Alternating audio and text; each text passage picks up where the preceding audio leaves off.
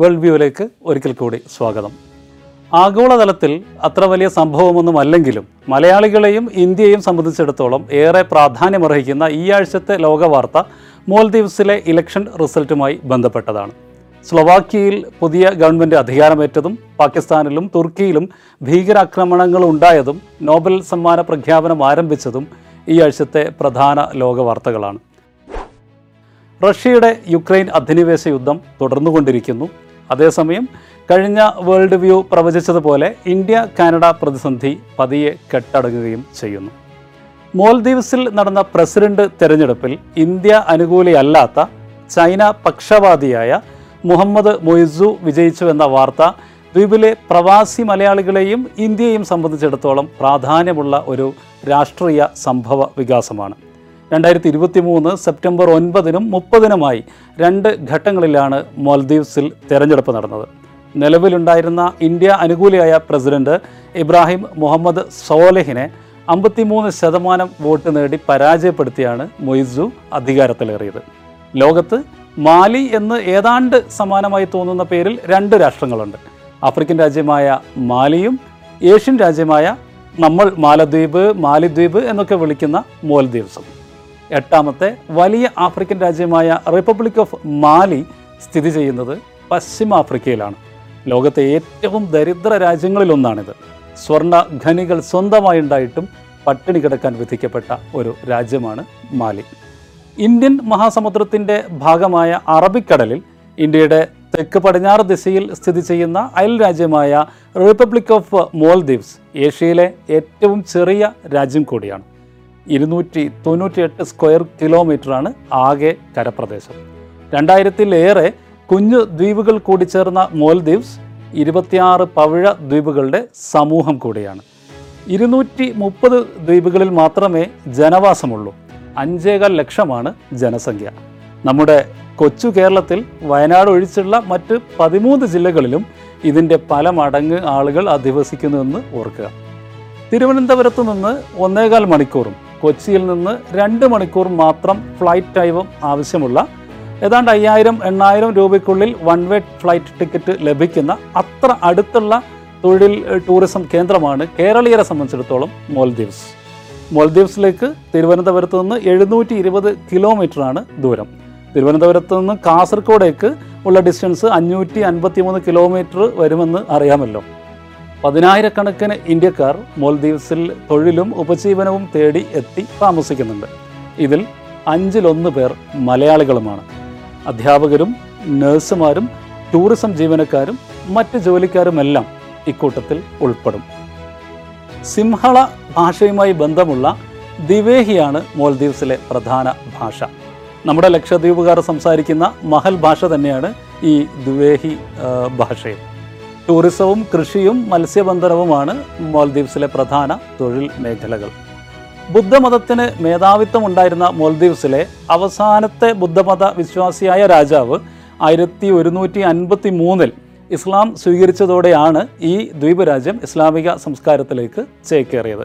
ഇന്ന് ഇസ്ലാം ഔദ്യോഗിക മതമായ തൊണ്ണൂറ്റെട്ട് ശതമാനം മുസ്ലിം ജനസംഖ്യയുള്ള ഇസ്ലാമിക നിയമമനുസരിച്ച് നീതിന്യായ വ്യവസ്ഥ നടപ്പാക്കപ്പെടുന്ന മോൽദീവ്സിൽ മുസ്ലിങ്ങൾക്ക് മാത്രമേ പൗരത്വം ലഭിക്കുകയുള്ളൂ. ആയിരത്തി തൊള്ളായിരത്തി അറുപത്തി അഞ്ചിലാണ് എഴുപത്തെട്ട് വർഷം നീണ്ടുനിന്ന ബ്രിട്ടീഷ് കോളനി വാഴ്ചയിൽ നിന്ന് മോൽദീവ്സ് സ്വതന്ത്രമാകുന്നത്. അവരെ ആദ്യം അംഗീകരിച്ച ലോകരാജ്യങ്ങളിലൊന്നായ ഇന്ത്യക്കും മോൽദീവ്സിനുമിടയിൽ ആയിരത്തി തൊള്ളായിരത്തി അറുപത്തി ആറ് മുതൽക്ക് അതായത് തൊട്ടടുത്ത വർഷം മുതൽക്കേ നയതന്ത്ര ബന്ധങ്ങൾ നിലനിൽക്കുന്നുണ്ട്. ഇരു രാജ്യങ്ങൾക്കും ഇടയിൽ വാണിജ്യ സൈനിക സഹകരണവും ശക്തമാണ്. ഇത് വളരെ പ്രധാനവുമാണ്. രണ്ടായിരത്തി ഇരുപതിൽ മാത്രം അമ്പത്തിരണ്ട് മില്യൺ ഡോളർ അതായത് നാല നാനൂറ്റി മുപ്പത്തിരണ്ട് കോടി രൂപയുടെ കയറ്റുമതിയാണ് ഇന്ത്യയിൽ നിന്ന് മോൾദ്വീപ്സിലേക്ക് നടന്നത്. രാജ്യ തലസ്ഥാനത്തെയും മറ്റ് രണ്ട് പ്രധാന ദ്വീപുകളെയും കടൽപ്പാലം വഴി ബന്ധിപ്പിക്കുന്ന ഗ്രേറ്റർ മാലി കണക്ടിവിറ്റി പ്രൊജക്റ്റിന് ഇന്ത്യയാണ് മോൾദ്വീപ്സിൽ നേതൃത്വം നൽകുന്നത്. അഞ്ഞൂറ് മില്യൺ ഡോളർ അഥവാ നാലായിരം കോടി രൂപയാണ് ഇതിന്റെ അടങ്കൽ തുക. രണ്ടായിരത്തി ഒൻപത് മുതൽ ഇന്ത്യയുടെ സെക്യൂരിറ്റി ഗ്രിഡിൽ ഉൾപ്പെടുന്ന രാജ്യമാണ് മോൾദീവ്സ്. ഇതനുസരിച്ച് രാജ്യത്തിന്റെ കരയിലും കടലിലും ഇന്ത്യൻ നേവിയും കോസ്റ്റ് ഗാർഡും ഉൾപ്പെടെയുള്ള സൈനിക സുരക്ഷാ വിഭാഗങ്ങളുടെ കാവൽ കണ്ണുകൾ സദാ ജാഗരൂകമാണ്. ഈ സൈനിക ബന്ധം തന്നെയായിരുന്നു കഴിഞ്ഞയാഴ്ച നടന്ന മോൾദീവ്സ് പ്രസിഡൻഷ്യൽ ഇലക്ഷനിലെ പ്രധാന പ്രചരണ സംവാദ വിഷയവും. മോൾദീവ്സിന്റെ ആധുനിക രാഷ്ട്രീയ ചരിത്രത്തിലെ അധികായൻ ആരാണെന്ന ചോദ്യത്തിന് ഒരു ഉത്തരമേ ഉള്ളൂ. ആയിരത്തി തൊള്ളായിരത്തി എഴുപത്തി എട്ട് മുതൽ രണ്ടായിരത്തി എട്ട് വരെ മൂന്ന് ദശാബ്ദക്കാലം രാജ്യത്തിന്റെ പ്രസിഡന്റായിരുന്ന മൗമൂൻ അബ്ദുൽ ഖയൂം ആണത്. നമ്മുടെ മുസ്ലിം ലീഗ് സാരഥിയും മലയാളികളുടെ മതസൗഹാർദ്ദത്തിന്റെ കാവൽ നക്ഷത്രവുമായിരുന്ന അഭിമന്യ പാണക്കാട് സയ്യിദ് മുഹമ്മദ് അലി ഷിഹാബ് തങ്ങളുടെ അൽ അസറിലെ ക്ലാസ്മേറ്റ് ആയിരുന്ന അതേ മൗമൂൻ അബ്ദുൽ ഖയൂം. മോൽദീവ്സ് റിഫോം മൂവ്മെന്റ് പാർട്ടിയുടെ തലവൻ കൂടിയായ ഗയൂമിന്റെ ഭരണകാലത്ത് അദ്ദേഹത്തിനെതിരെ നടന്ന പട്ടാള അട്ടിമറി ശ്രമം പരാജയപ്പെടുത്തിയത് ഇന്ത്യൻ സൈന്യമായിരുന്നു. തുടർന്ന് വന്ന പ്രസിഡന്റ് മുഹമ്മദ് നഷീദിന്റെ കാലത്താണ് ആഗോള താപനത്തിനെതിരെയുള്ള ചെറുത്തുനിൽപ്പുകളുടെ ഭാഗമായി ലോകത്തിലെ ആദ്യത്തെ അണ്ടർ വാട്ടർ ക്യാബിനറ്റ് മീറ്റിംഗ് രണ്ടായിരത്തി ഒൻപതിൽ മൊൽദീവ്സിലെ കടലിനടിയിൽ നടന്നത്.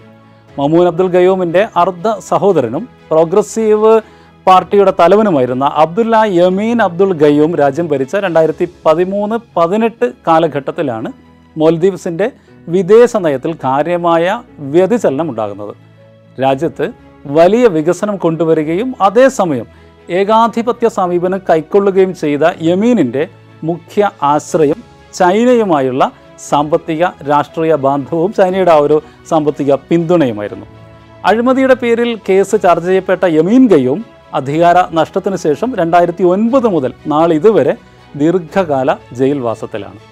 ഇതേ യമീനിന്റെ അനുയായിയാണ് ഇപ്പോൾ മോൽദീവ്സിൽ അധികാരത്തിലെത്തിയിരിക്കുന്ന മൊയ്സും.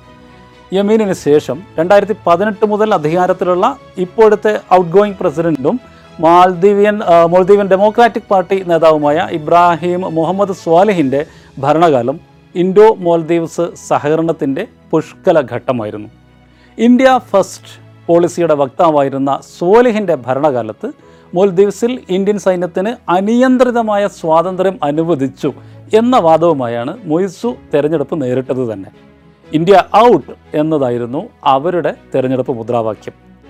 രാജ്യത്തിന് സുരക്ഷയൊരുക്കുന്നുവെങ്കിലും ഇന്ത്യയുടെ സൈനിക സാന്നിധ്യവും സർവെയിലൻസും നിഷ്കളങ്കമായ സഹകരണം മാത്രമായി വകവെച്ചു കൊടുക്കാൻ പറ്റില്ലെന്ന പ്രചരണത്തിന് വോട്ടർമാർക്കിടയിൽ മേൽക്കൈ നേടാൻ സാധിച്ചു എന്നതാണ് മൊയ്സുവിന്റെ തെരഞ്ഞെടുപ്പ് വിജയം വ്യക്തമാക്കുന്നത്.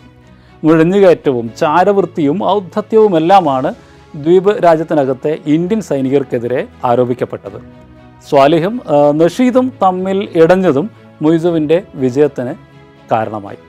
ഇന്ത്യ മഹാസമുദ്ര മേഖലയിലെ പൊതുവായ സഹകരണവും ഉഭയകക്ഷി ബന്ധവും സുദൃഢമാക്കുക എന്ന നിലപാടിൽ ഇന്ത്യ ഉറച്ചു നിൽക്കുന്നുവെന്നായിരുന്നു മൊയ്സുവിനെ അഭിനന്ദിച്ചുകൊണ്ട് ഇന്ത്യൻ പ്രധാനമന്ത്രി നരേന്ദ്രമോദി നടത്തിയ പ്രതികരണം. മൊയ്സു ഇതിനകം ഇന്ത്യൻ അധികൃതരുമായി രഹസ്യ ചർച്ച നടത്തിയതായും ചില അന്താരാഷ്ട്ര മാധ്യമങ്ങൾ റിപ്പോർട്ട് ചെയ്യുന്നു. അതേസമയം ഇന്ത്യൻ സേനയുടെ പിന്മാറ്റവും ചൈനയുടെ തിരിച്ചുവരവും ഉൾപ്പെടെയുള്ള വലിയ തീരുമാനങ്ങൾ എടുക്കുവാനുള്ള കടുത്ത സമ്മർദ്ദമായിരിക്കും മൊയ്സുവിനെ കാത്തിരിക്കുന്നത്. യമീനിനെ ജയിൽ മോചിതനാക്കുവാനുള്ള ആവശ്യവും പ്രബലമാകും. തെരഞ്ഞെടുപ്പ് ഫലത്തിന്റെ ആദ്യത്തെ ഇമ്പാക്റ്റ് എന്നോണം മൊയ്സു അധികാരത്തിലേക്ക് അടുത്ത ആഴ്ച കയറുകയുള്ളൂ. ഇതിനകം തന്നെ യമീനിനെ വീട്ടുതടങ്കലിലേക്ക് മാറ്റിക്കഴിഞ്ഞു.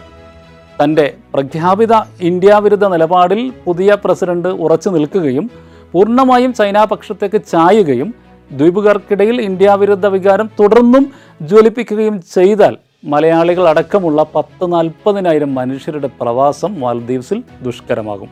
ഉഭയകക്ഷി സൈനിക സാമ്പത്തിക ബന്ധം താറുമാറാകുകയും ചെയ്യും.